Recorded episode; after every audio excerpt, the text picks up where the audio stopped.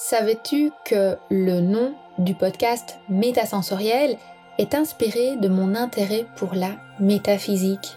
Dans ce métafocus, je te propose de revisiter un petit peu la notion de métaphysique et la portée de cette discipline unique qui allie démarche scientifique et philosophie spirituelle. Accroche-toi parce que ce passage pourrait te surprendre. La métaphysique englobe les différentes études et les démarches qui visent à comprendre les éléments de la nature, y compris donc les humains et la façon dont nous interagissons avec la nature, de façon globale, sans en exclure aucune part. Je me répète, pour que ce soit bien clair, la métaphysique englobe les études et les démarches qui visent à comprendre les éléments de la nature, y compris les êtres humains, de façon globale sans en exclure aucune part. On s'intéresse aussi bien aux mécanismes physiques, aux émotions, aux effets de perception, c'est-à-dire aux croyances, ainsi qu'à l'intuition et tout autre mécanisme d'ordre quantique. L'intérêt de la recherche métaphysique, c'est de véritablement travailler sur un socle scientifique solide, c'est-à-dire en ayant une démarche qui soit rigoureuse, qui vise à formuler des hypothèses, à prendre des mesures, à avoir différentes formes d'observation, et puis à analyser les résultats, à les interpréter et à tirer des conclusions.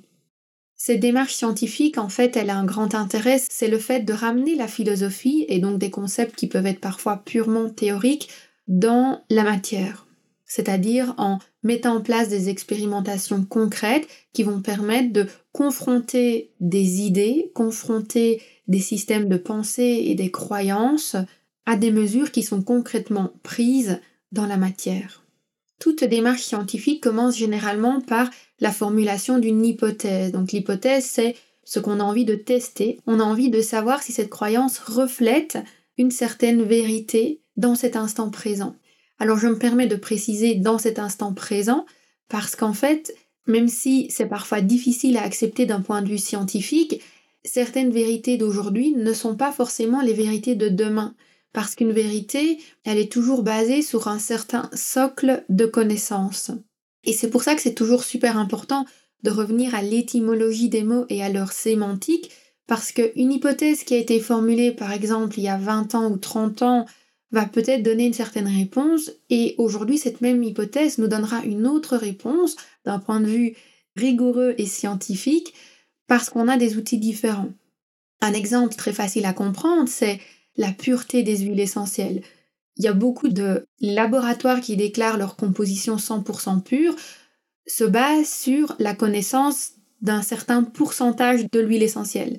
Donc toutes les molécules ne sont pas contrôlées de l'huile essentielle, il y a seulement un certain pourcentage qui est contrôlé et sur base de certaines références, de certaines bases de données qui sont parfois assez anciennes, on va dire que oui, effectivement, mon huile essentielle est dans des bonnes catégories et elle est pure. Alors qu'aujourd'hui, il y a d'autres laboratoires très avancés et beaucoup plus modernes qui vont dire non, pour que l'huile essentielle soit déclarée pure, il faut qu'on connaisse toute sa composition à 100%. Et c'est là que c'est très intéressant parce que on peut constater qu'en fonction des législations, la rigueur imposée à la science va être différente. Donc les exigences au niveau de la législation et de la pureté des huiles essentielles en Europe n'est pas la même qu'en Australie. Donc une huile essentielle qui va être considérée pure et thérapeutique pour des Européens va peut-être être rejetée et considérée non pure ou non thérapeutique pour des Australiens. Donc là, ça nous montre vraiment bien cette notion en fait de croyance, de sémantique et de remise en contexte d'une chose et que la vérité de la science n'est pas toujours aussi universelle qu'on veut nous le faire croire. Donc quand on pose une hypothèse dans le contexte d'une recherche métaphysique, on va vraiment vouloir aller au bout des choses et au bout de la compréhension.